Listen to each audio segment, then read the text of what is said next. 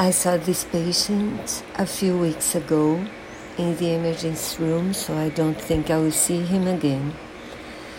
And when he came, he had a cancer spread on the lungs, on the lungs, on the abdomen. Um, it was a kidney cancer, and he also had a thrombosis because of the cancer, which would be treated immediately. So I had to tell him everything. I asked if he was, he had someone with him. His daughter was there, and he called, she, he called her. And to my surprise, because I called her for her to support her father, I was surprised to, when she lost it immediately.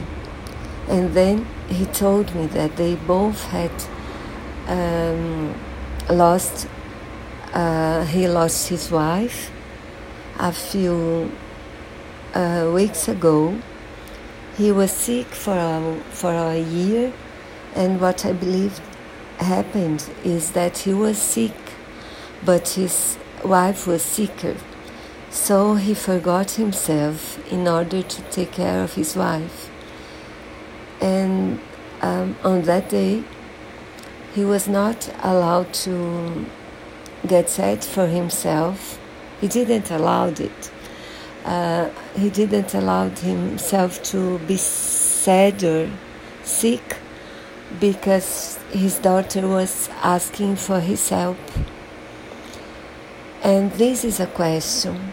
Sometimes uh, it's important to take care of yourself first.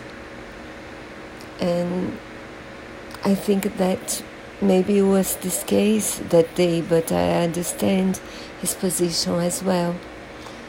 Said, I won't uh, forget him or his daughter. I think it's important to think about it.